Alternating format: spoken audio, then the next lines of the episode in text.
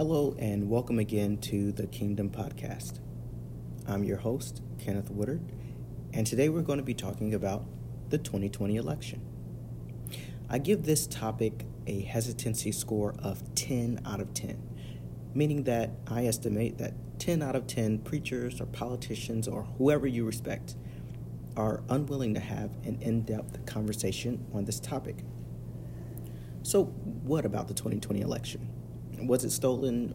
Were there uh, any evidence of wide, uh, widespread voter fraud? Was there enough voter fraud to even steal an election? Was voter fraud as prevalent as actual algorithmic transference of votes from one candidate to another? Any of this stuff, did it happen? Did it not? If it didn't, it's stupid to even talk about. But if it did happen, there's no way to talk about it enough.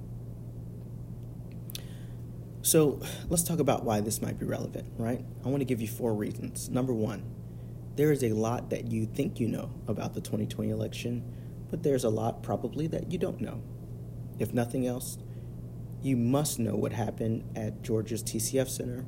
You must know what happened in Antrim County, Michigan. You must know what happened in Philly. You must know what happened in Italy. Number two, if the election was not stolen, then there are nefarious people using this political drumbeat as a ploy to unconstitutionally force their chosen candidate, aka Donald Trump, back into office. This goes beyond being a sore loser. This is a whole other level of sinister subversion that's not good for our country at all. However, number three, if the election was stolen, we've essentially lost the republic. If there exist people who can steal the American presidential election, then there are people who can do almost anything, to be fair. I mean, what could be more ambitious than setting your sights on the American political election? I would consider that Tower of Babel level impressive, and also Tower of Level Babel dystopian. Number four, Whichever one of these possibilities is true, you need to know the facts, the real facts, and what you believe about them. More importantly, you need to figure out what to do about them.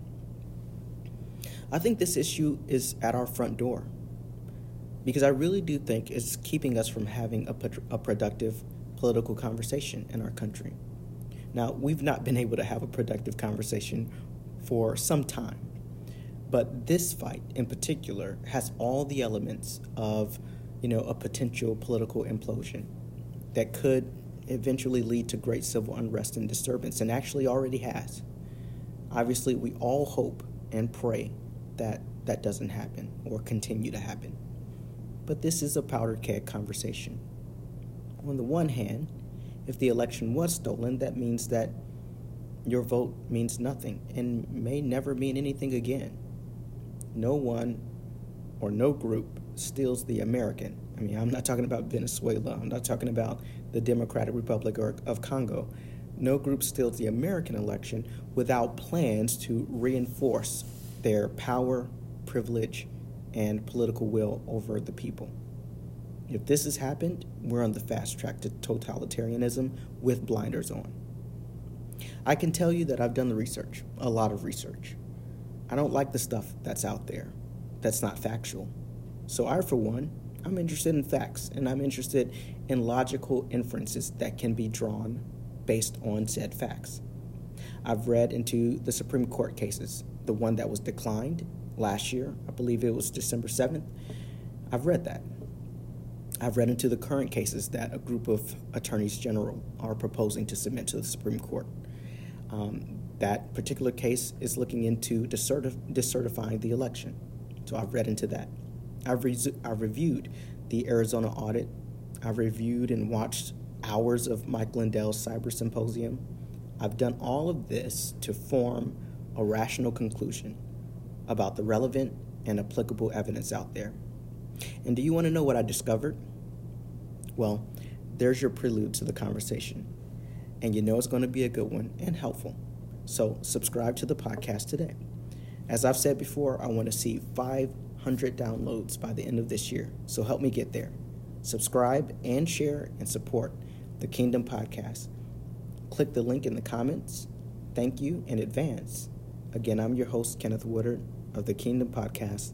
Welcome to the show.